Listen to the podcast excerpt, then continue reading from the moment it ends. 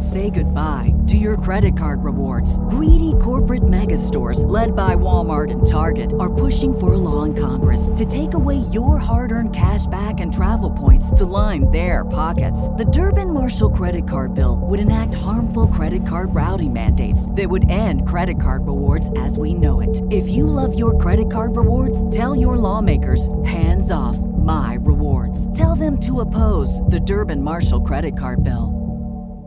What's the easiest choice you can make? Window instead of middle seat? Picking a vendor who sends a great gift basket? Outsourcing business tasks you hate? What about selling with Shopify?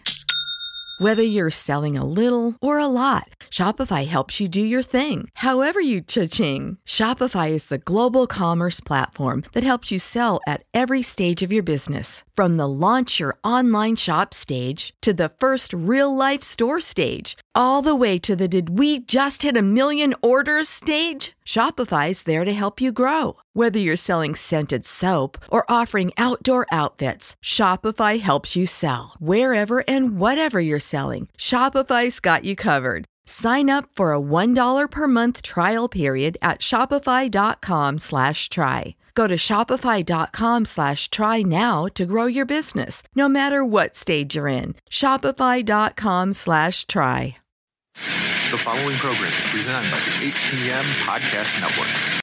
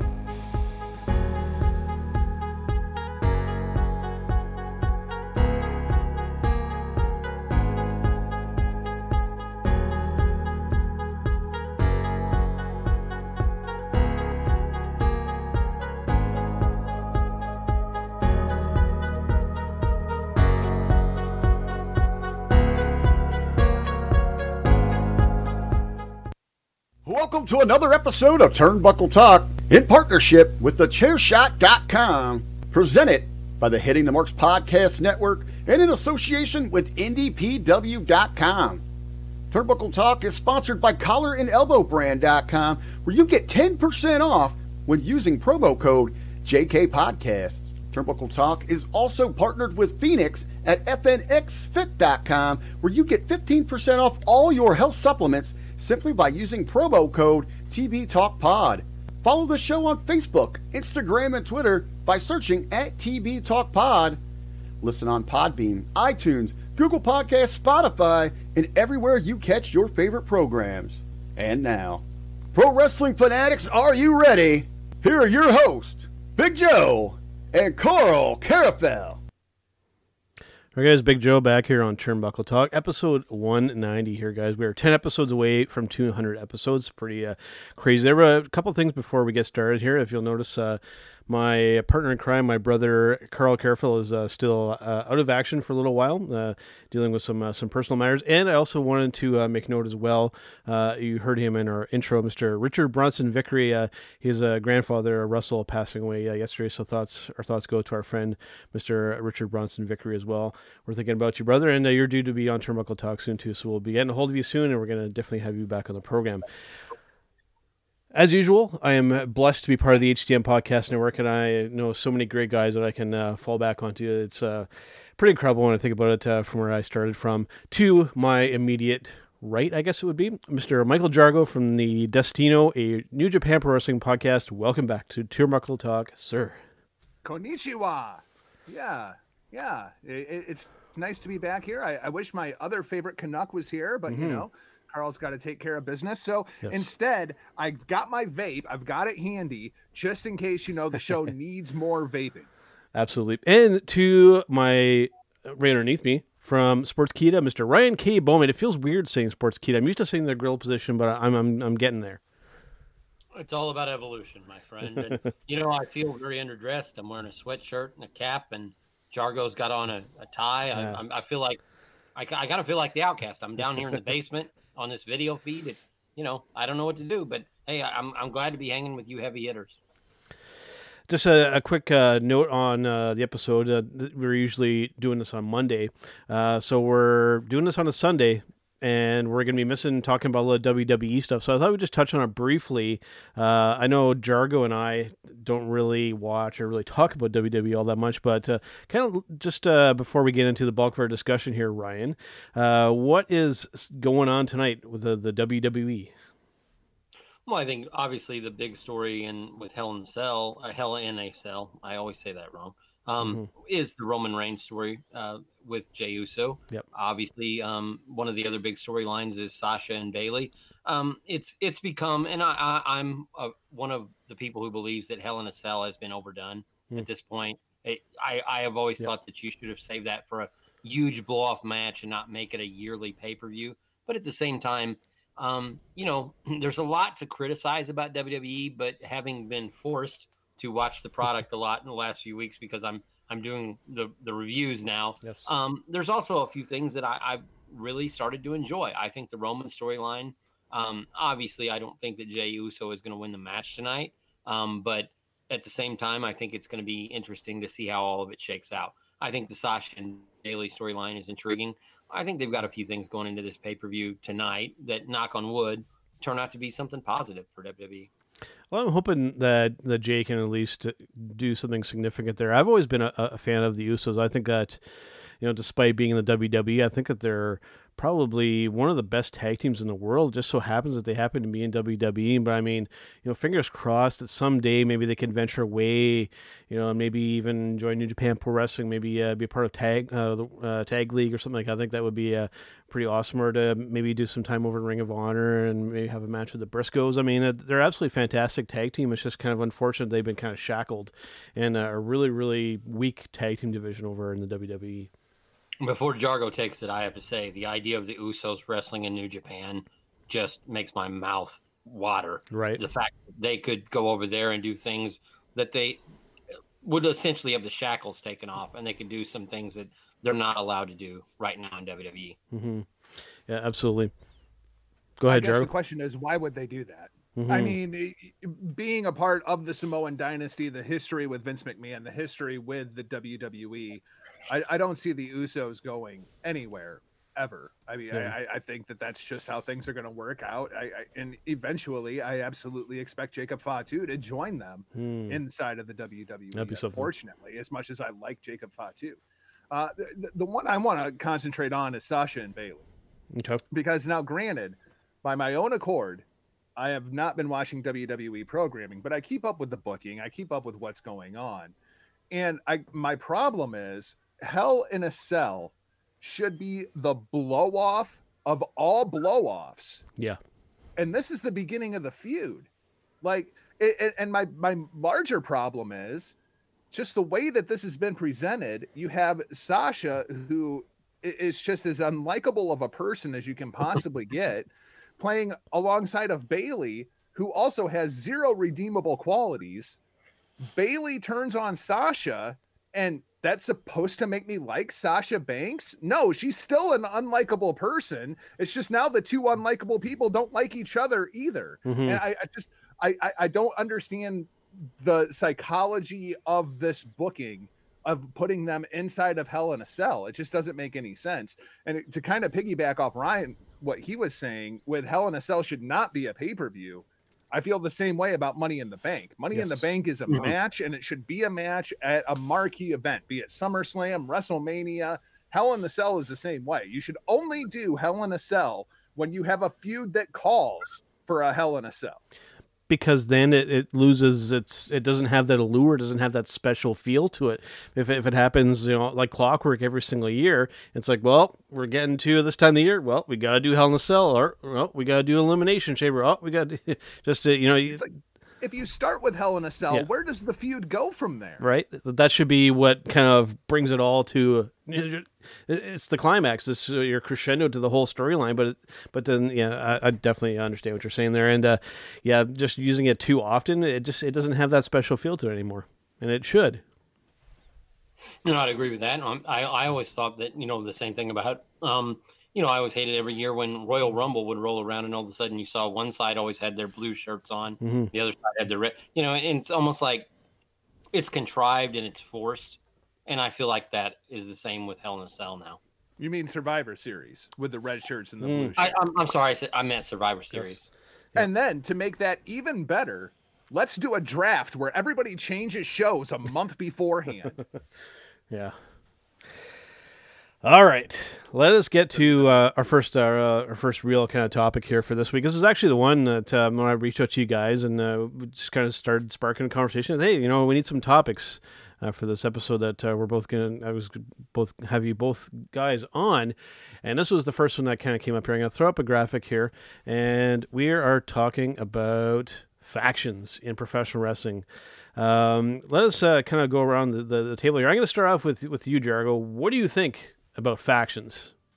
I need more of them. Mm-hmm. I, I, love factions. I, I, I, the more factions, the better. But I will say, I also define a faction as four people or more. Like the New Day right. is not a faction to me. Correct. The the Freebirds were not a faction to me. They're they're they're a trios tag team. So for the duration of this conversation, that's kind of where I want to steer it. Is groups of four or more. For myself, uh, with the factions, uh, I've always been a fan for for the most part. You know, there's definitely some that have been kind of a miss for me.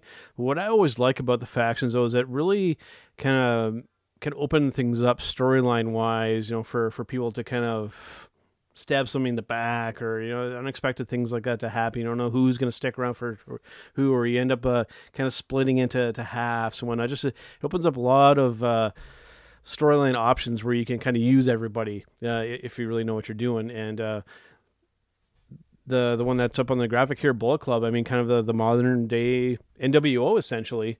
Uh, you know that that's kind of altered a little bit lately, but uh, you know I've always been a fan of, of the factions, and especially the two that I just mentioned, the NWO uh, in its earlier days, and the Bullet Club you know, during those early to mid days, you know, and um, you know, I really started kind of getting into them when the elite were still involved with that.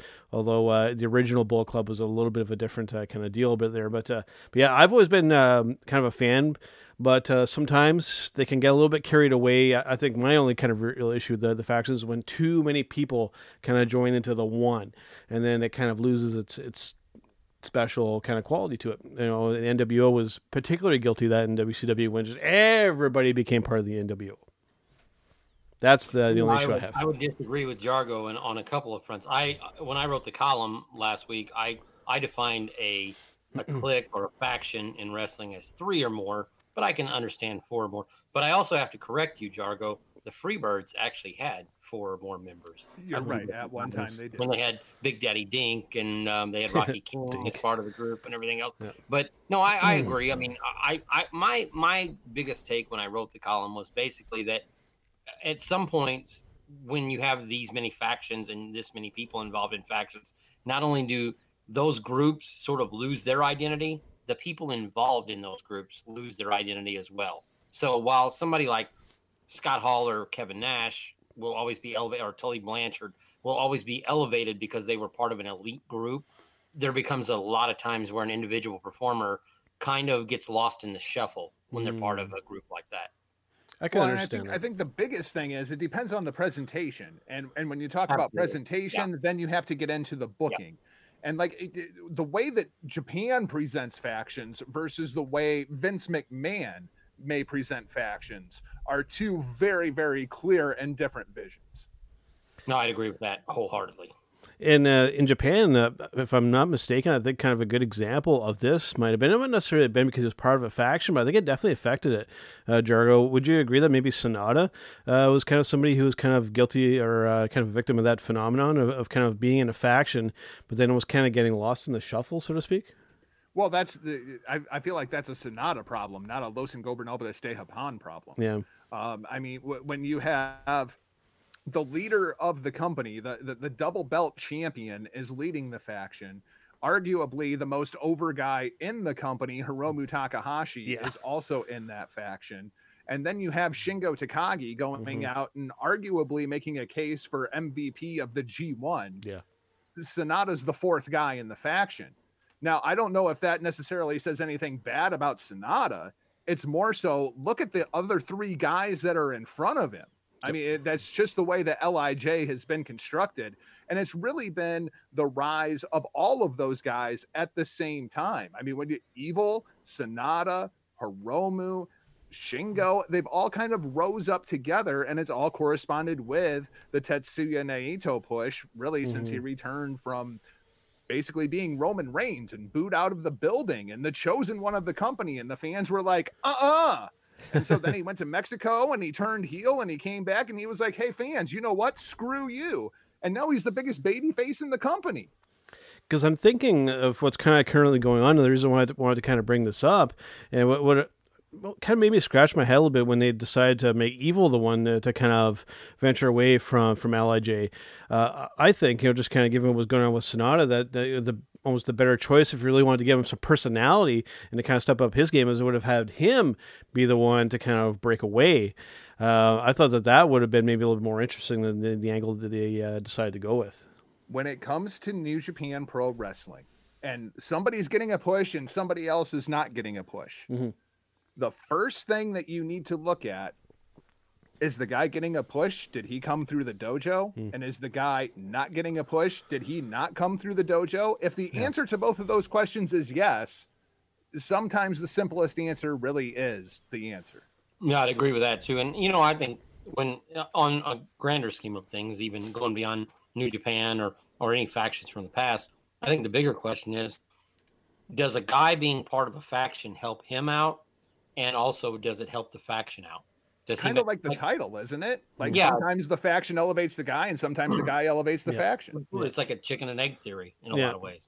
And you going into WWE, you get stuff like um, you know DX. You know, not only did I think that that, that uh, really kind of elevated the the guys. You know, you uh, then it became just a huge merch machine and a big thing to, to attract the, the fans as well. I mean, that, that just that, that stuff just blew up as long as well as in NWO, Bullet Club, and that kind of stuff. It's uh, becomes a big thing for the fans too to latch onto. And and yeah. uh, LIJ over in Japan, I mean, you, when you look into the crowd, you see so many people with that that merch, and they, they just they go crazy when they come out and the thing that's crazy about LIJ is it's becoming like Bullet Club to where it's not a New Japan thing. We, we, we have Los Ingobernables and CMLL, which is actually yep. where Naito brought it over from. Inside of Ring of Honor, we have La Facción Ingobernable. Mm-hmm. Um, and, and compare that with Bullet Club, I mean, we obviously have a strong Bullet Club presence in AEW. We have one in NXT. We have one on the main WWE roster. There's still some in ROH, and now there's even some in Impact. like Bullet Club has become much bigger than just what a faction is. It's that group of guys set out and said, "We're going to change the entire landscape of professional wrestling," and that's really what they've done. Mm-hmm you know, like you had mentioned, we see kind of elements or kind of versions of it kind of permeating throughout the whole industry, right? So that that's been something else really cool. And like I said, just in with the fans too. I mean, for maybe not quite so much these days, but I mean for a while there, I mean, just even you saw like non wrestling fans wearing Bullet Club shirts or Bullet Club esque shirts. You know, even I wear one quite often. It's uh, the Turnbuckle, Turnbuckle Talk logo, which you can actually see behind me, is inspired by the Bullet Club, right? So it's something that's just it's gone past professional wrestling. It's it's gone right into popular culture now. Absolutely, and you know the the Bullet Club thing is just crazy to think that like stores like Gadzooks were selling out of yeah. the Bullet Club logos when half the people buying them didn't even know what it meant or what it stood for. They just yep. thought it was a cool logo. Yeah. Some pretty cool stuff there. All right, guys, uh, we're going to venture away from that into something else. I think that uh, is kind of an interesting topic here, and I'm going to pull up the graphic here. And we were talking about, well, of course, now I can't find it when I want it here. Uh, what am I looking for here? Let us get. Where are you? Shout out to Carl while Joe's looking. right. He usually. I just said Gadzooks when I meant Hot Topic. like, I'm totally off. This is what happens. You're just you dating yourself, brother. Gadzooks has yeah. been out of business for 20 years. Gadzooks. Like All right. Terrible. All right, I got it, guys. Here, so we were talking commentary, and uh, whether this is another com- just kind of came up in our conversation, getting ready for this episode of where we were a fan of commentary professional wrestling, and uh, so I found a commentary team that I think is uh, was well there it's not really quite the same anymore but uh, this was one of my favorite duos uh, in the current day when it came to when it comes to professional wrestling commentary especially the gentleman waving there mr ian riccaboni i think outside of some of the larger companies probably one of the best in the business absolutely i think i think not only a total gentleman and a good guy all around but very knowledgeable he has a legitimate sports background mm-hmm. he started out doing sports there in philly before he became uh, part of Ring of Honor, and I've, I've had the pleasure of getting to know him and interviewing him on a couple of occasions. Um, just really, to me, uh, Ian embodies everything that a pro wrestling announcer should be. Yep. And I think that he's really, um, you know, when I think when Kevin Kelly left that position, a lot of people thought, "Oh my gosh, what's going to happen to ROH?" And Ian stepped in there and just did a great job right off the bat. And and kudos to Kevin also for kind of guiding him along and helping him ease into that spot. I think uh, as many things as I could criticize ROH for, and I have over the last couple years, uh, their announcing team is definitely not one of them. When it comes to myself for, for commentary, it really kind of depends on on the company and uh, the, the, the time in history as well. It's different for me. You know, you know, back in the day, you know, Gorilla Monsoon, Jesse uh, Ventura was probably my favorite duo. That those two guys would jab each other, but they, you know, not only could they they take it, but they could dish it out too. And then when you go a little bit more kind of modern day, you get like a um, Corey Graves and a and a and a um, and you get Renee where it was just bickering back and forth and it just it didn't come off very good. It just it came out across as two people just having hissy fits back and forth. You know, and then you get an Ian Riccaboni and you get a Colt Cabana, absolutely fantastic. Then you go over into uh, the east, we go over into Japan, where the commentary's there. I'm watching, I don't even understand what they're saying. And it's just like it's something just kind of in the background where the wrestling is happening. So there's a lot of different things here. And um, when it comes current day to wrestling commentary, it really it depends on the on the personnel. And I think Ian and uh, I think Ian probably is, like I said, one of the better ones at it. Uh, I thought, um, you know, Jr. was good back in the day. I don't think he's quite the same anymore. I don't know if maybe that's just who he's surrounded by, but for me, less is more with the commentary.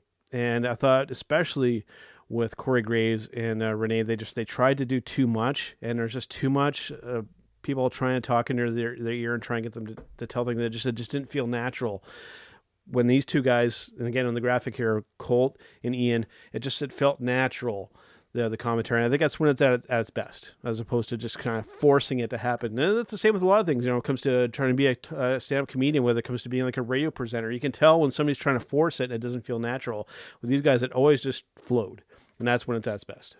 Yeah, that's my take for me, commentary is one of the weirdest things inside of pro wrestling. It can be. I feel like there, there there's multiple different positions, right? And AEW especially has really tried to fill all of those positions. Mm-hmm. So I feel like one of the roles of your commentary team is going to be clearly your play-by-play, right? Secondly, you're going to have to have a narrator. You have to have somebody who is telling you about the storylines and what's going on inside of the story so that the casual viewer can understand maybe why this is happening as opposed to just going for a cover. Mm-hmm. You need a narrator inside of the story. Ian does a great job of both. Kevin Kelly does a great job of both. The WWE is awful about it. Just absolutely awful. Mauro Ranallo was a great play-by-play guy. Ready to jump in and say if they'd have let Mauro do his job, the way he knows how to do it, he would have been. was a terrible narrator. That's yep. the problem. They yep. had him trying to do two different roles. And now when you look at AEW, you have two completely different people doing those roles. Like you have the play-by-play guy, which is Excalibur, and then you have the narrator, which is Jim Ross. And unfortunately, I just don't feel like it works. I feel like there's this constant pull over what's happening versus what the story is. And for me, that's why the AEW commentary team is not working. It's they have great personnel. It's just the chemistry is all wrong. Yeah. And there was early in the early days. I can't remember. I think it was maybe in like in their second or third month. I, mean, I can't remember if it was like a contest or something they had. And They had some random kind of guy do guest kind of commentary and just uh, it felt really really strange and i think they dumped him pretty much after one match i remember there was a meme kind of going around you know when you lie on your resume but you still get the job type of thing you know and uh, just it was really boy? yeah it, that his name? i forget now but um, i remember even jr was like trying to kind of like poke and prod him for stuff and it was just like he was like i don't know what i'm doing you know so The yeah problem Well, I- that Kevin Kelly has right now is the same problem me and Riccaboni has. It's it's kind of a rotating cast of who's sitting next to him. Mhm. Whereas like I, I love Caprice Coleman when he's on commentary, but Yeah. sometimes he's there and sometimes he's not. And, and you need more regular. I mean, it's just like being in the ring. They need more reps together to develop that commentary. Yeah, that's absolutely 100% true because I can tell you, and when you said do more reps, when I was very young, I, I did some play by play and color commentary for a wrestling company. And you don't realize until you're polished, which I never got to that level because I that I never stuck with it that long. But you know, until you become polished, you don't realize really what's coming out of your mouth in the heat of the moment. There were so many times I would go back and watch video or tapes and listen to myself say stuff and think, that is the dumbest thing I could possibly in that moment. Yeah. But you you get caught up when you're not a trained voice, Mhm. and you you, know, you you start screaming like you're a fan. And in that position, you can't necessarily. You have to be sort of like a fan, like you said, Jargo. It's a very delicate situation when you're a play-by-play guy. You have to be somewhat of a fan, but at the same time, you still have to be professional. And there are very few guys out there right now that can balance that line.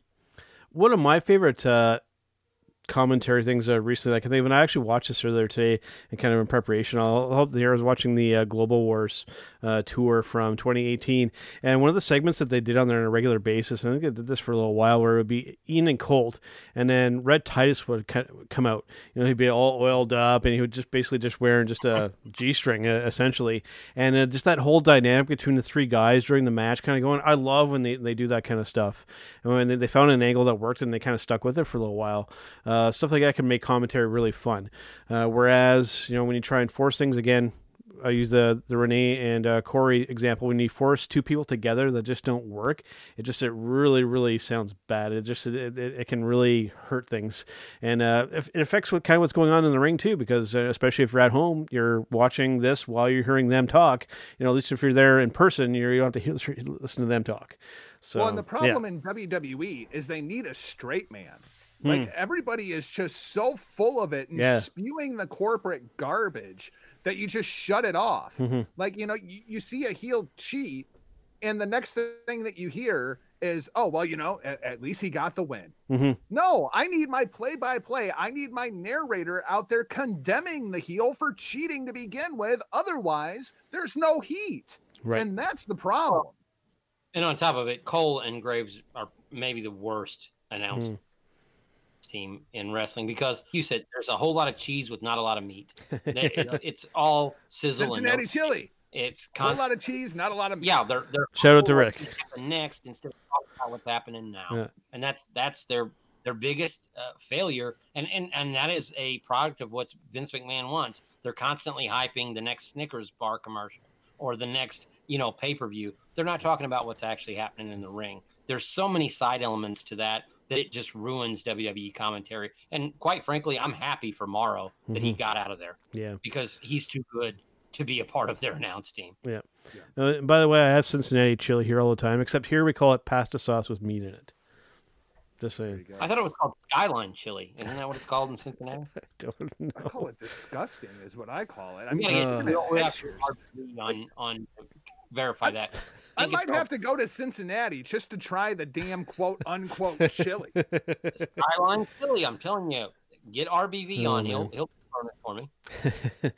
All right, guys. Or I'm I'm a citizen. All right, guys. Before we get to our, our next topic, we're going to take a little bit of a break here, and uh, we're going to hear from our friends over at collar and elbowbrand.com.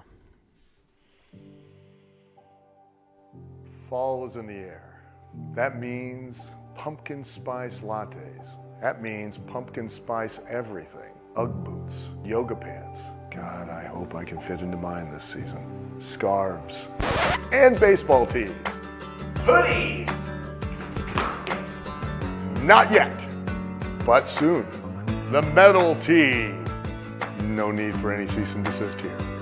And hats. Stop by collarandelbowbrand.com today and get your fall drop immediately. It's fall, y'all. Collar and elbowbrand.com. You'll be the coolest person in Starbucks whether you're wearing yoga pants and Ugg boots or not. In fact, I like to go to Starbucks without the bottoms on all the time and just wear my collar and elbow brand type shirts. I immediately get my coffee and go. Why should you visit thechairshot.com? Thechairshot.com is your home for hard hitting reviews, news, opinion, and analysis with attitude. Why? Because you're smarter than the average fan. Thechairshot.com. Always use your head. All right, guys. Big Joe back here on Turnbuckle Talk, and hear from our friend Mr. Al Snow over in uh, ColoradoBrand.com. What do you think? What do you think of that one, Jargo? I could see you uh, got a good reaction on you on that one. Man, that commercial is something else, right? Uh, I, I mean, the the I, I tell you what, actually, if you have not read Al Snow's book, Mm-hmm. Self Help, go out and pick it up and Good just stuff. try to get into the head of Al Snow Yeah. for a little while. I've had the pleasure of sitting down and interviewing Al Snow, and I can honestly say he is the most interesting man that I've talked to inside of the world of professional wrestling. Absolutely, I would agree one hundred percent. All right, guys, on to our next topic here, and this kind of ties into what we were just kind of talking about. You know, it was pretty Ring of Honor focused there. Al Snow without pants at a Starbucks. I'm, I'm Get And that in, it's not in the room, man. I mean, like man, going in there in his wrestling gear. right? Get that image out of your head. I will echo what Jargo said. You know, obviously having a chance to get to know Al over the last few years, and you know, our, our buddy Michael Melkor works with him there in mm-hmm. Ohio Valley Wrestling.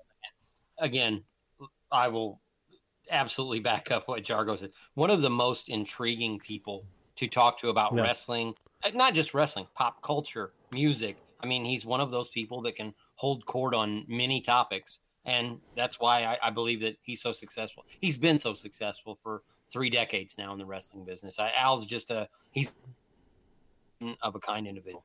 It takes Al Snow all of about 90 seconds to tell you what's wrong with professional wrestling in 2020. Yep. One of the, the Yeah, I feel like this big. Well, oh yeah, One of the topics, so one of the, his takes that I've always agreed on too is I remember uh, I can't remember what show or interview it was. But he was talking about the punch in professional wrestling, where he says it's one it's one of the fakest things that uh, they do in wrestling, and I, I I pretty much share that exact opinion with him on that. But that, uh, that's a we can touch it. do, but then I sit down and I watch Tomohiro Ishii and Right. Shingo Takagi just beat the ever loving crap out of one another, and it's still fantastic. Yeah, well, we'll get to when it comes can to. do talking about Al Snow. Oh yeah, You know, that- but that's a subject for another. day. oh for sure. we we could probably spend a whole episode talking about punching if we wanted to. Uh, That's All right, awesome. guys. So uh, before the break here, we were t- uh, talking a fair amount about our Ring of Honor, but I thought we'd kind of uh, focus in on it here and kind of talk about what's uh, kind of been going on with Ring of Honor recently because they've been since COVID kind of uh, I won't say winded down, but since shows have started kind of happening again, Ring of Honor's kind of flown below the radar, especially for myself. Um, unfortunately, I haven't caught a whole lot of uh, what's been going on with them. Uh, you know, going into last year, I mean, they, they were my favorite wrestling promotion of last year, and I was watching them pretty religiously. But uh, since uh, coming back, it's really kind of flown under the radar. I know you still keep track with them, Jargo. What's kind of uh, give us a bit of an update about what's going on with uh, the boys over at ROH? Well, on screen, the biggest things that are going on right now is the pure title tournament. We're down to the quarterfinals. It's going to be Jay Lethal versus Tracy Williams, and then Jonathan Gresham versus McLovin. I mean, Josh the Goods Woods. Um, Lethal and Williams really has me intrigued. Lethal and Williams have never met in a singles match. They've been on opposite sides in a couple of tag matches. Lethal's team winning two, and Williams' team winning once. Uh, both of Lethal's tournament wins via the lethal injection, and Williams has used his allotted three rope breaks in both of his matches. So there, there Yep. could be a very interesting styles clash in that matchup. And then in the other match, we have a couple of guys who are very, very familiar with one another, and Jonathan Gresham and Josh the Goods Woods. But Woods has never defeated Gresham. Gresham 3 and 0 against Woods in singles matches. Gresham by comparison to Tracy Williams, has not used one rope break inside of the entire tournament. Woods, by comparison, has 10 takedowns, the most of any of the competitors inside of the tournament. Woods kind of relying on that MMA background. When they laid out this pure title tournament, people looked at the brackets and they just thought that it was a given that it was going to be Jay Lethal on one side, Jonathan Gresham on the other side, kind of the, you know, the tag team explodes for the pure title. But I don't think that that's necessarily the way that it has to go. I could see any four of these guys actually winning this tournament. In fact, I hope it's Josh Woods because I think he fits into this context just perfectly. Yeah. One thing with this conversation, uh, again, peeling back the curtain a little bit, you know, preparing for the show, we talked quite a bit um, on a on a message board here, kind of getting ready for this.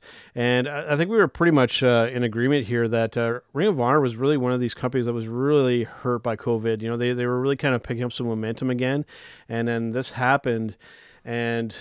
I mean, they, they managed to keep a lot of their personnel on board and continue to pay them, so props to them for that. But as opposed, when it comes to the actual wrestling product, I gotta say, I think I think that they've been kind of damaged and they've been hurt by this. I mean, they they've uh, they they kind of kept the audience around with a lot, showing a lot of free content on YouTube, full matches and shows and whatnot. That stuff was fantastic, but um, I won't say that I'm worried about them, but I'm hoping that they can kind of get back into kind of the headlines because, like, even when you look on our websites, not too many sites are even mentioning Ring of Honor, which is uh, kind of sad when I think about it. Well, at least what I've heard, and maybe Ryan, because he runs in a couple different circles than I have I've heard mostly acclaim for the pure title tournament. Mm-hmm. No, I, I, think the the pure title tournament has gotten a lot of critics reviews. I, I think Ring of Honor's biggest problem right now is that they're just um, unfortunately they lost a lot of high profile people a year or so ago. Yeah, and then on top of it, COVID doesn't help. But I've been critical of the fact that that you know they're owned by a company that owns uh, basically a million TV stations. Why do they not have a prime time show? Why do they mm-hmm. not have some kind I, I know that and Jargo, you and I have talked about this privately that you know that's not really Sinclair's goal.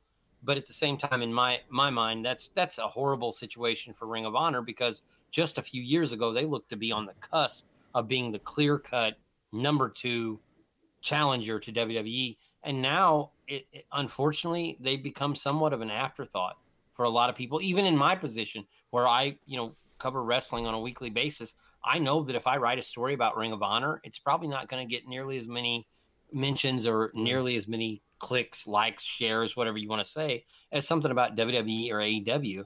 And by all rights, Ring of Honor should be that company. They should have been the ones who are in this position. And I put a lot of that blame on Sinclair for not investing in the product and making them a priority in their TV schedule. But with that, it really it really hinges on how Sinclair sees Ring of Honor. Correct, Jargo? Oh yeah, I mean clearly, yeah. Uh, professional wrestling is not necessarily very high on the Sinclair Broadcast Group's list of things to do. Mm-hmm. Um, anybody who knows anything about Sinclair, they're very, very heavily involved inside of the political media. And then it wasn't too awful long ago that they actually went and bought a bunch of the Fox Sports TV broadcast yeah. networks. So that takes up a big chunk of the Sinclair resources. Yeah. What Ring of Honor is there for? And I, I have discussed this. It, it almost feels like it nauseum, but I'll keep repeating it until people actually understand. Ring of Honor is there to fill syndicated programming for Sinclair broadcast. It's cheap. Right now, as you look at the entire political spectrum and everything going on in the world of sports. Okay, last week while I was at work, we had a couple of World Series games. We had a football game that had been pushed off because of COVID. Oh, yeah, there was a presidential debate. And hmm. ne- needless to say, what happens is programming gets slid and then you get a, this program is joined in progress at about 2 30 3 o'clock in the morning you know what show they're going to put on at 2 30 3 o'clock in the morning? They're going to put on ring of honor. Yep. And that's that'll get joined in progress. So and, and and this is the argument that i've had with so many people. People are like well then sinclair should just sell ring of honor. Well, i've even no, said that yeah. Because ring of honor is worth way more to sinclair and not having to buy syndicate programming and being able to put Ring of Honor in that spot than what Ring of Honor is worth to anybody else. Like if I only have one car, my one car is worth more to me than you if you have three cars because I need that car to fill this job for me. And that's what Ring of Honor is. But that's an argument about emotional investment. And for a wrestling fan, their emotional investment is seeing Ring of Honor do as well as they possibly can. Where Sinclair's side of it is it's strictly a business decision. As you said, they are a time filler for mm-hmm. many of yep. their dedicated stations all over the country. But from an emotional standpoint, that does nothing for a wrestling fan.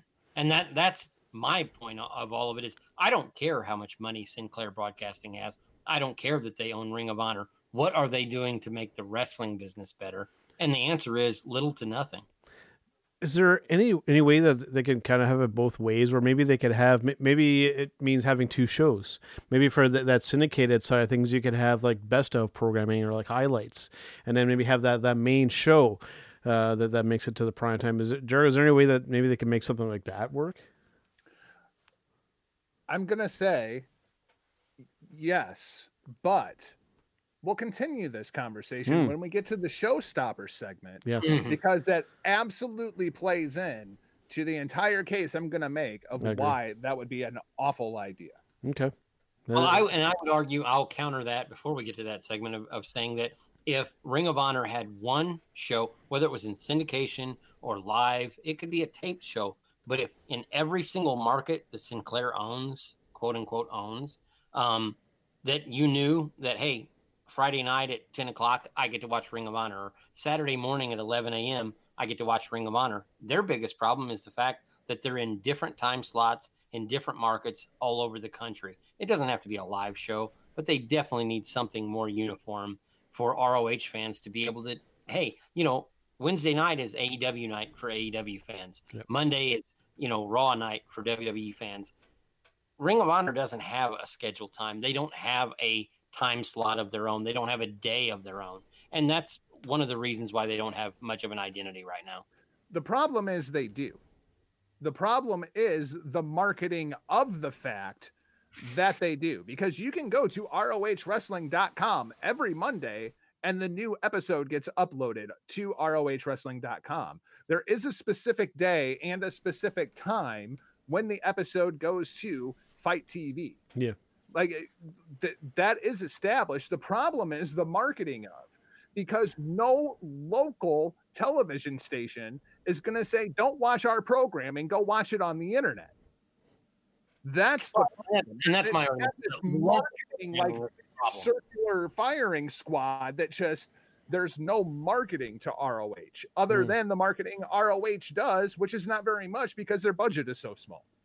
Yeah, and that's yeah. my my biggest is I, I again I obviously you know if you want to stream something online you can get it immediately you know but yeah. mine is more of the local markets there are still a lot of people who depend on quote unquote appointment television yeah. and I can tell right now in Southern Illinois Ring of Honor plays on three different channels at three different times over the weekend. I you know, had this conversation with Joe Koff himself hmm. before SmackDown debuted on Fox that every Fox affiliate that Sinclair Broadcasting owns should be airing Ring of Honor between six and seven o'clock. Hmm. I'd agree with that. Yeah. Going or or you know seven and eight o'clock, I guess it would be on the East Coast. The hour before SmackDown because they're still in local programming at that point. Yep. Yep and it went nowhere.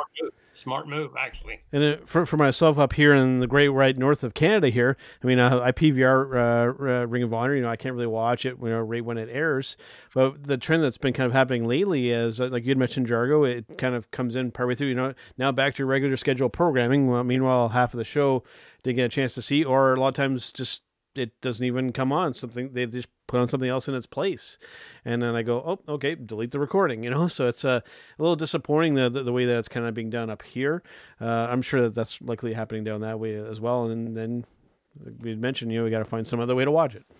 ROHWrestling.com. Yep. If you want to watch Ring of Honor, that is the most reliable place to watch yep. Ring of Honor every Monday. I would agree 100%. All right, guys, let us move on to some breaking news. Say goodbye to your credit card rewards. Greedy corporate mega stores, led by Walmart and Target, are pushing for a law in Congress to take away your hard earned cash back and travel points to line their pockets. The Durbin Marshall credit card bill would enact harmful credit card routing mandates that would end credit card rewards as we know it. If you love your credit card rewards, tell your lawmakers hands off my rewards. Tell them to oppose the Durbin Marshall credit card bill.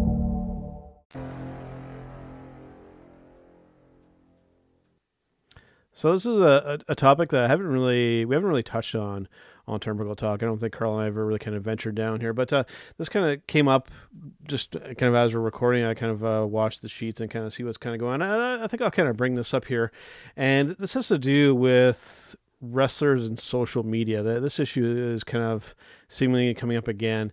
And this headline here is uh, Daniel Bryan deletes political tweet. Uh, essentially, uh, the the tweet that he put out here. Uh, I am the least racist person in this room literally made me laugh out loud in my hotel room by myself hashtag debates 2020 and then he proceeded to then delete the tweet.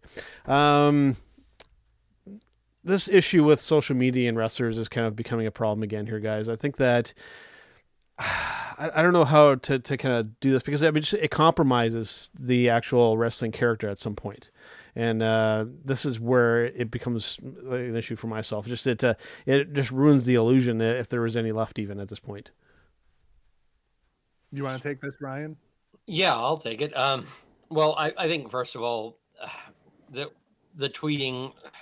I think most wrestlers at this point should probably know that before they hit the send button, they need to reread what they've typed out. I would agree with Daniel Bryan that when you address someone who is black, yeah. who's a moderator who's black and says i'm the least racist person in this room maybe that might have been a silly comment but mm-hmm. at the mm-hmm. same time that doesn't necessarily mean i or daniel bryan or anyone else should feel the need to comment on it i think we've all gotten in trouble in the past with our moral political ethical things that we posted on social media yep. I, I know i can speak for myself that i've said some dumb stuff on social media. But when you're someone at that level, when you're someone who is at that not only that level of fame but that level of equity that level of money.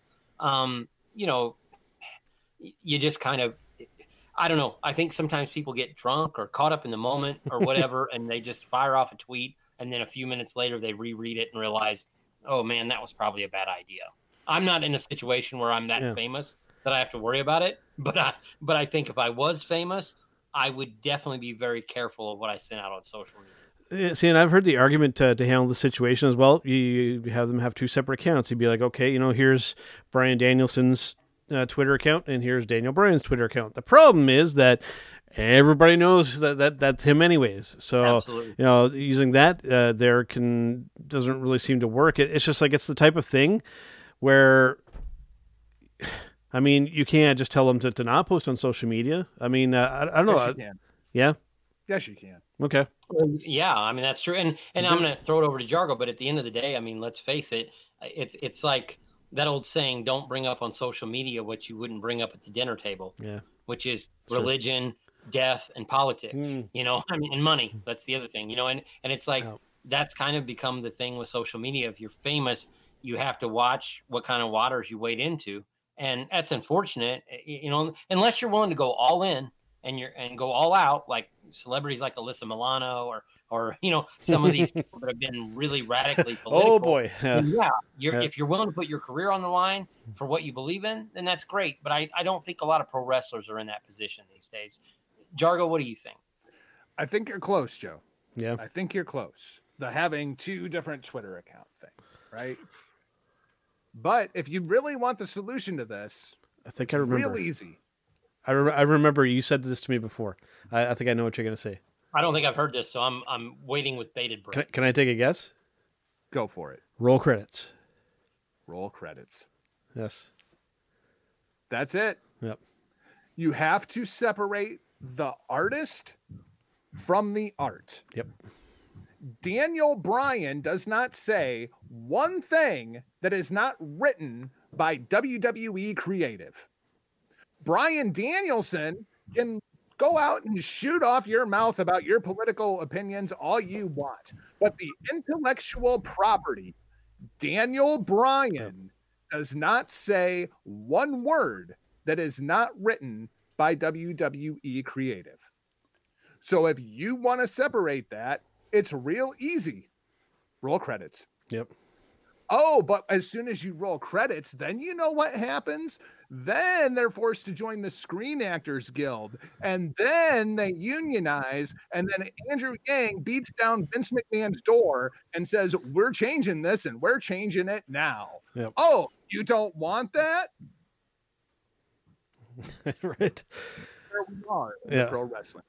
And by the way, you can you can check out Michael Jargo's ghost account on Twitter at Buttsteppers1 on Twitter. Right. Yeah. A lot of people don't know about it. It's secret. It's very secret. You know, what? sounds like the, the the cast of Stomp is that right? that was Yeah, I, I'm listening. My neighbors apparently hand. I'm about to hey, cut it up over there.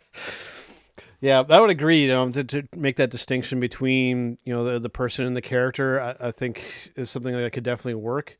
But um, you know, time will tell. I think at some point we have to kind of get the social media kind of aspect under control because it's uh, Well, it's what it's which way do you want it? Because Yeah. you can't have it both ways. Clearly, Yeah. having it both ways does not work. Yeah, because my favorite uh, exchange, and you had brought this one up before, Derek, was the interaction between Seth Rollins and Will Ospreay, and then so then you had the what resulted there. You have Seth Rollins, who is you know in uh, the WWE, the biggest company, gets schooled by somebody who's uh, perceived as somebody lower than him, right? So it just it, it resulted in kind of a bad look for uh, a guy working for the top company.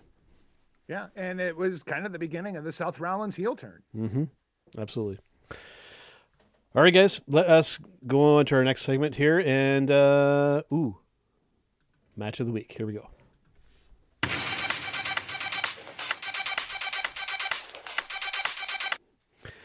All right, guys, match of the week segment here. I'm going to let our guests go first. Mr. Ryan K. Boman, what was your favorite match from this past week in professional wrestling?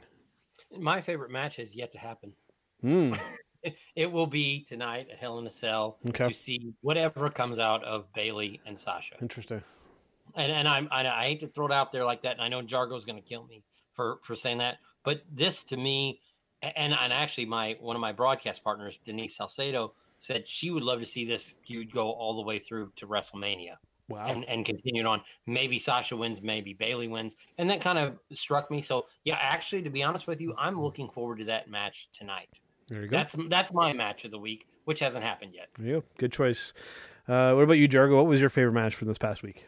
Well, number one, I, I don't blame you. Um, Sasha versus Bailey at Takeover Brooklyn was still the greatest match in NXT history.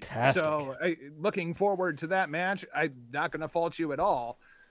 The the problem that I have with the WWE at this point is more the company, the booking, and the creative. You can have two talents go out there and have an incredible match, and then they'll do like a stupid distraction finish like 75% of the time. And it just mm-hmm. makes me want to beat my head against the wall. my match of the week goes back to the G1 Climax final, and I'm not talking about the G1 Climax final. I'm talking about the tag match that happened prior to it. Show and Kazuchika Okada taking on Will Ospreay and the Great-O-Khan. And Nice. this is the first time that we would get to see Will Ospreay work as a heel. Nice. And I thought it was very, very interesting because all of the uh, quote unquote dot dot dot dive flippity stuff that's all been replaced by punching you in the face. Nice. So I like Will Ospreay heel style. Nice. Me too. I want to apologize to you guys that the Super Smash Brothers have apparently moved in next door to me. 'Cause Uh, I know you hear that because I, it's, I'm literally like listening outside of my office, like, what the hell is going on over here? Be careful, the Super. Smash Brothers become the Dark Order, and you do not want the Dark Right. Order living next door to you. Absolutely. It could be Harper and Rowan for all you know. with those big fucking sledgehammers. Let them in, Ryan. Let them in. All right, my match of the week is also coming from New Japan Pro Wrestling. It's actually coming from uh, the 23rd, uh, the the Road to Power Struggle show. Uh, normally, I'm not a fan of six man tag matches, but uh, this one is definitely an exception here. We are talking Suzuka, uh, Suzuka, Suzuki, El Desperado, and Kanemaru versus Hiromu, Shingo, and Bushi. Uh, for me, the winning element here is when you have Suzuki, Hiromu, and Shingo in a ring together. Uh, you are going to be in the running for a match of the week for myself. I mean, just this is a good way to do a six man tag match. You know, it's not just the WWE style where we have two people in the ring and everybody else taking a rest. I mean, they, they just they make use of all six guys throughout the entire match, and just watching Shingo and Suzuki beat the crap out of each other, dude, I could watch that for the next 20 years and be highly entertained every single time. For me, that was actually the most disappointing match of the week. Wow. Because because as it works out, what's gonna happen is Hiromu Takahashi and Bushi are gonna challenge for the junior tag team titles. Nice. And that that's what we're doing leading up to the Tokyo Dome with Hiromu Takahashi, junior tag team titles. Really? Well, we'll see. What um, I, thoroughly enjoyed that match, and especially watching Minoru Suzuki, Suzuki work. It just fantastic. Ha ha ha ha ha. Suzuki. Freaking love that guy. Seen anybody laugh while getting the piss beat out of them, and just it's uh, it's creepy and it's entertaining, and uh, I get a kick out of it every single time. All right, guys, let's take another brief break here, and let's hear from our friends over at Ohio Valley Wrestling.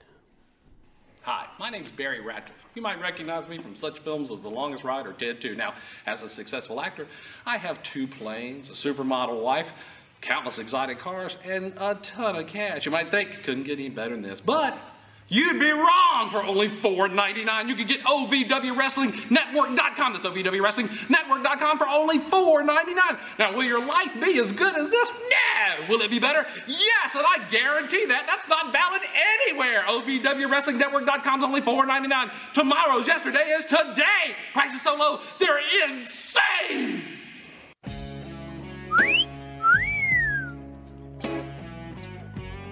Want more bang for your buck? Well, so do I at OVWWrestlingNetwork.com. It's only $4.99 a month. In between excitement, me too. OVWWrestlingNetwork.com is only $4.99 a month. You get that incredible value. She cost me $17 million and I loved it. Want a real value? OVWWrestlingNetwork.com. It's only $4.99. That's a price so low. Well, it's insane. All right, there we go, guys. A little word from our friends over at OVW. I absolutely love that commercial. I mean, for five bucks a month. Al Snow, I'm telling you, read that book. Yeah, fantastic. And I mean, for five bucks a month, uh, all the content that they're putting out, I, I, I thoroughly enjoy uh, OVW, and I've been watching on a weekly basis. Some uh, excellent stuff there happening. All right, guys, let's get to our final segment for the week, our showstopper segment.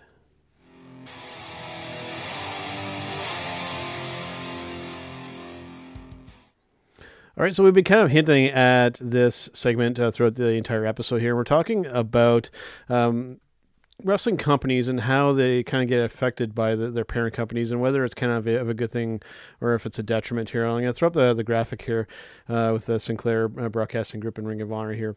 Um, I'm going to pass this one off to you here, Ryan, first. And uh, how do you what's what's your take on uh, these wrestling companies kind of being run by these big conglomerates? Um, is it something that's uh, that's kind of good, or can it kind of be a detriment in the the big scope of things here? I'll try to speak over the carpentry that's going on next door to my house, but no worries. Um, honestly, no worries. I I think that it's um I think that it's honestly it, it's a double. It can be one way or the other. If a company that's flushed with billions of dollars wants to really pump that into a wrestling company, then it's a good thing. I think AEW's situation right now is fantastic for them because they have a billionaire owner who is enthusiastic about the product. But that's the double-edged sword of the whole thing is that you know you can find yourself in a situation which, and I'm not gonna, I can't quote on Ring of Honor's situation nearly like Jargo can because I know that he's had conversations with Joe and yeah. and, and Joe Koff and that he knows kind of more of the inner workings. So I will pull that back and kind of go from my perspective of having dealt with Impact. And as much as I think that Anthem has been a blessing for that company in a lot of ways, I also feel like that, you know, Impact's become a time filler for them on a network that they purchased as part of a package of something they're trying to present. And in a lot of ways, I think that some of these big conglomerates buy wrestling companies as a, a loss leader for them, where it's basically a write off. And that's not, while it may be positive for them and it may keep those wrestling companies alive, at the end of the day, it's a negative for wrestling fans who are looking for a better product. What's your take on this whole deal, Drew? It, it really depends on which per- perspective you want to look at it from. um, i- i- inside of the world of business, it makes complete sense to me why a company like Anthem or Sinclair Broadcasting would want to invest into a property like uh, New, uh, Impact Wrestling or a Ring of Honor. It makes complete sense to me. I do understand for the wrestling fan, it sucks. But there's also this thing in the United States called minor league baseball. In Mhm. fact, I'm wearing a Louisville Bats hat right now. Love it. I'm pro anything Louisville. People are fans of minor league baseball because it's local and because these guys have that passion. They're going out there and they're playing the game the right way because they want to make it to that big money. There's nothing wrong with minor league baseball. And unfortunately, I feel like Impact Wrestling and Ring of Honor are minor league wrestling. It's where you can watch the stars of tomorrow today, Mm-hmm. but don't expect the promotion to make it to that level because that is not the intention, the business model of said promotion. I mean, I would throw in there that I, nailed it. I've always used the term, and this is a college basketball term, but I've always used terms like mid-major. That's what I, I feel like Impact is right now. What MLW is, what Ring of Honor is. While you have your big two in WWE and AEW, the mid majors, the um, I guess for lack of a better term, if you want to use an NCAA tournament analogy, they're not Duke, they're Oklahoma State. You know, they're they're that team that's sort of in the middle. They're an eight seed, they're not a number one seed, and that's kind of the way that I view those companies. And there's nothing wrong with that. I totally agree with what Jargo said. You have to have promotions like that in order to fuel the, the next level of star power. But at the same time, it's disappointing as a fan. Is it though? Is it because how many wrestling fans do you know that were like w- w- when Daniel Bryan blew up in the WWE? How many times did you hear, "Oh, but you should have saw him when he was in Ring of Honor as the American Dragon, Bryan Danielson. You need to go back and watch Bryan Danielson versus Nigel McGuinness." Not too many. Well, and I think it's well. I but mean, there I- are I those would people out there, Styles and was that always is their in the same way. niche. Yep. Right, but I mean, it's like it's the same thing as when a band gets popular and someone says, "Oh, but you should have heard their early stuff." Yep. Yep, It's, it's absolutely. the same way. You know, it's- There's a strange one satisfaction in that. Yeah. Right, it's a tomato tomato type of argument, but at the same time, if you are a fan of Impact and or you are a fan of Ring of Honor, you also kind of get tired of defending them for being kind of the poor sick cousin Yep. To WWE. So you know, But if I'm you're also- a supporter I'm of that, also- you want to see them do as well as, you, as they possibly can. But I- I'm, I, I also feel like you know, as a fan of the the, the Cedar Rapids Kernels, the local baseball team, this year it might be really really good, and then they're going to lose a whole bunch of talent that is going to move up in the system, and then they get the next crop in, and they might stink. Right, and it's it, and it, on that same argument when you talk about a team in Cedar Rapids or a minor league team in Louisville, you know that that team's never going to play for the World Series exactly. because they're not a major league team. At the same time, it doesn't dispel the passion that you have for that particular team. So you know, again, it's a tomato tomato situation. I used that expression earlier, where yeah, you'd love to see everybody have a primetime show on a major cable network five days or six days a week. Um, but in reality, you know there's a pecking order in pro wrestling and and companies that are quote unquote mid majors are mid majors for a reason they're not part of the highest part of the pecking order Now, I will say, in Ring of Honor's case, had the deal went through when Sinclair Broadcast Group was trying to buy the Tribune Network, Hmm. if Sinclair would have gotten their hands on WGN, then we might be having a different conversation. Yeah. Wgn No. america is like the most untapped you know jewel out there for a pro wrestling company that wants to go primetime Had that, deal that's happened, yeah Yeah. You you made the the comparison uh, uh, in sports or jargon. I agree, especially you know with uh, you know collegiate football versus professional football.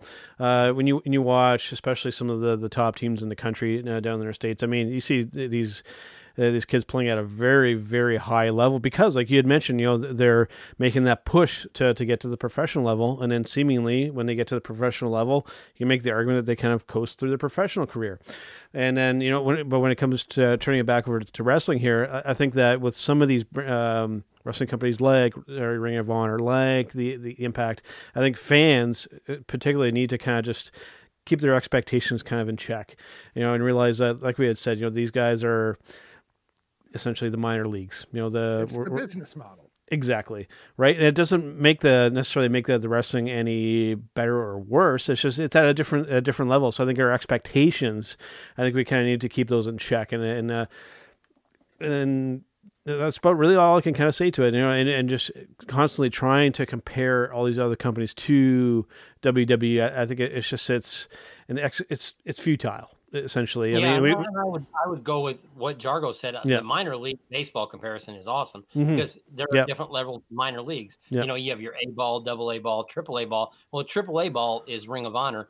A ball yep. is maybe that show you see at, at the National Guard Armory on your Friday night where there's 50 people there, but there are different levels to it all. And so, yeah, I mean, I think that's a great analogy. I think that's a good, a really good comparison. Yep. I mean, I could have just as much fun, you know, sitting or like going to WrestleMania as opposed to going to the local armory or to, to the local gymnasium and watching the local promotion. I can have the same enjoyment. It's just, it's, it, just the, the enjoyment's different. It's a different situation.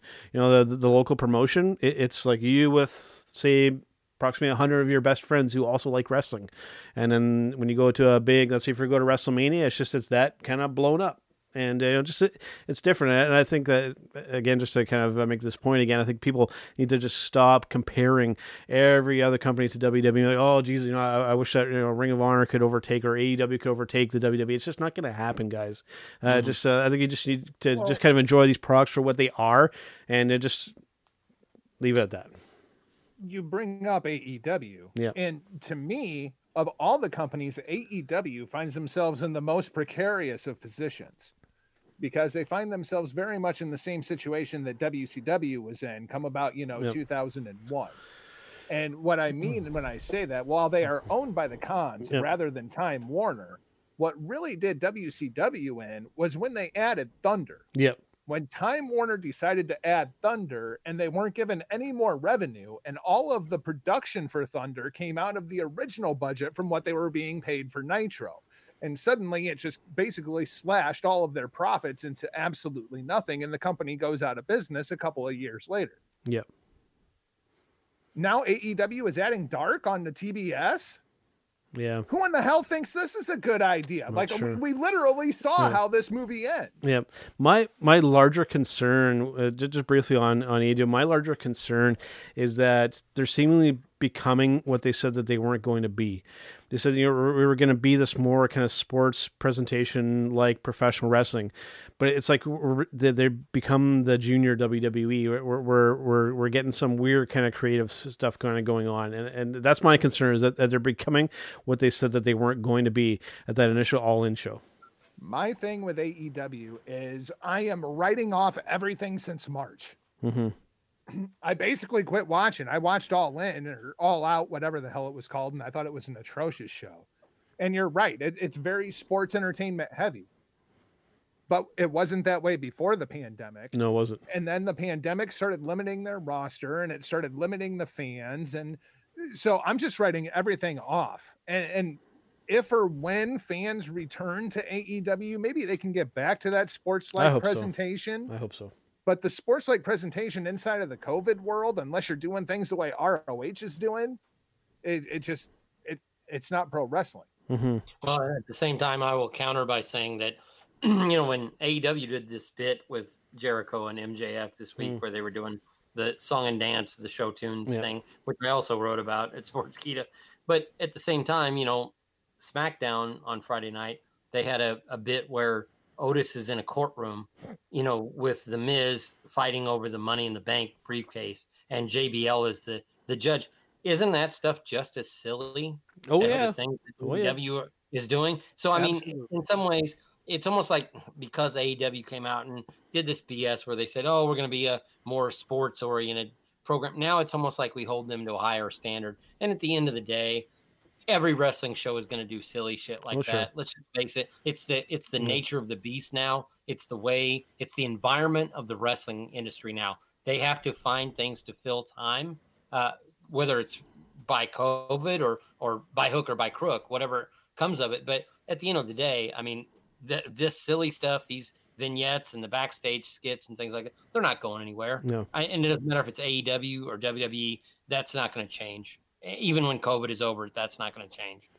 I will say with uh, AEW, I, I did enjoy that debate that they had with uh, Jericho, Orange Cassidy, with uh, Mr. Bischoff kind of uh, moderating there. I, I thoroughly enjoyed that. Basically, them playing Cassidy off as the kind of the silent guy, and then kind of basically coming off more intelligent than Jericho. I thought that that was really cool, the way that they, they kind of played on that. And I, I had mentioned that before, that uh, I'm not always a fan of, uh, of that style of segment, but I thought that they pulled that off rather well. Yeah, not my it's cup of tea, but I can go. I can go for it if it's done Yeah. right. If it's done correctly, then yeah, I can handle it. if you are like me and you want pro wrestling presented with a true sports like presentation, go ahead and head over to njpwworld.com and we'll get you all set up. Absolutely. and they, that's where I my mean, match of the week came We from. have Yano for that, but Yep. even Yano is still presented inside of a sports like presentation. It's not that you can't have a moment of levity, but Yeah. all these backstage segments and shit. Nope. Yep. No, Yeah, no, I, agree. mean, I I could do without them, but at the same time, as a as someone who is an old guy that's trying to evolve, I've kind of come to the realization that there's nothing I can do about it. So I can either turn the channel or just grin and bear it. You know what I mean? Well, and and that's the thing that always kills me is people are like, well, if you don't like it, then don't watch it. And it's like, okay, well, that that's cool, but you realize that like 90% of the people that used to watch professional wrestling have already done that. Mhm. Yeah. Like, and that's the problem. That is the problem. All right, guys. Well, let's uh, get ready to wrap things up for this week here. But before we go, I'll kind of go around the table here. Uh, Mr. Jargo, what do you have coming up on uh, Destino this week? Nothing, Nothing? Nothing. Nothing. Nothing, nothing, nothing. We are done with the G1 climax finally. Congratulations. The golden era is upon us. Kota Ibushi is on his way to become a god. But thankfully, after 19 shows in the span of about 30 days, there is nothing going on in New Japan Pro Wrestling right now that you really need to know about. We've got nothing going on until November 7th. Wow. So right now I am kicking my feet up. I'm doing a couple of guest spots here and there, Nice. and uh, that's about it. As uh, we, we get ready for Power Struggle, and Power Struggle is a huge stack show. Stardom is in the middle of their World Tag League, and uh, you, you may have heard that you know the Hitting the Marks podcast is getting ready for a comeback. We're planning planning a big election day episode. yeah. I'm looking forward to that. Looking forward to that. November third. That's that's kind of the target date, depending on how things go this week with everything with Huckleberry. So uh, we'll be back in your ear holes, polluting with all kinds of things. We're just going to take everything from the world of pop culture and have at it. And you know, we're going to launch on election day. So what could possibly be on the subject for What the could first possibly go wrong? I, I- I'm absolutely looking forward to that. I can't wait for, uh, for that to come out. Uh, Mr. Ryan K. Boman, what have you been up to over at Sportskeeda these days? uh, other than my phone ringing at inter- inopportune times and my neighbors banging on their house, um, I'll be uh, I'll be at Sportskeeda this week covering the NFL and pro wrestling. I'll be back with the Power of the Pin column tomorrow. Um, I you can reach me on Facebook at ryankboman.com. I mean Ryan K Boman on Twitter at Ryan K Boman. And in the meantime, I will be sitting here probably counting the seconds until I get a chance to hear another version of the Hitting the Marks podcast. Me too. Me too. And I, I think everybody else is as well. I gotta figure out how to incorporate the gorilla roar back into the open without the gorilla position being a thing. Mm. So I, I I'm I'm I'm, I'm kind of playing with the format because you got to have the iconic roar, man. Yeah. That- like that's I- got to be there. Yeah, the roar has to be there, Yeah. but yeah, I mean, obviously, we don't own the gorilla. uh, None of us are part of the gorilla position anymore. You know, it's kind of a. It, it was. I honestly feel like at this point we graduated to another level. Yeah. Now that we've all left the old website, but yeah, I, I do. I always love the roar, and I love to hear Ben Hameen's intro to the show as well when he's chanting in some kind of language I don't understand. yeah, it, it, it's going to be very much the same and yet very different all at the same time. I still have the uh, gorilla position logo right behind me here every week. So, all right. Well, well speaking of uh, iconic intros, there's you have an iconic uh, outro um, that you've always done, Jargo. I'm gonna let you send us off this week. All right. Well, with that, I guess we're off like a prom dress. See ya. It's me, it's me, it's an honor to B to B. As you can tell in the background, we are out celebrating. That is what we do here at hittingthemarks.com. And I invite everyone to continue to tune in to Turnbuckle Talk, but check out all our other shows. We have, you can find that all at hittingthemarks.com. Run.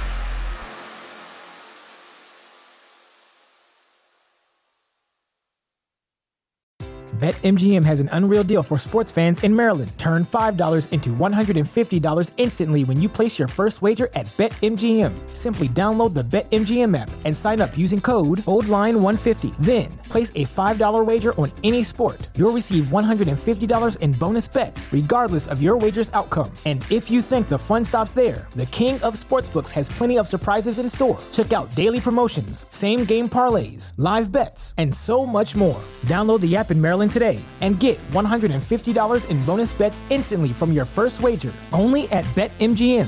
BetMGM and GameSense remind you to play responsibly. See BetMGM.com for terms. 21 plus only, Maryland only. New customer offer, subject to eligibility requirements. Rewards are non withdrawable bonus bets that expire in seven days. From issuance, please play responsibly. For help, visit mdgamblinghelp.org or call 1 800 Gambler in partnership with MGM National Harbor. Promotional not available in Washington, D.C. Say goodbye to your credit card rewards. Greedy corporate mega stores, led by Walmart and Target, are pushing for a law in Congress to take away your hard earned cash back and travel points to line their pockets. The Durbin Marshall credit card bill would enact harmful credit card routing mandates that would end credit card rewards as we know it. If you love your credit card rewards, tell your lawmakers hands off my rewards. Tell them to oppose the Durbin Marshall credit card bill.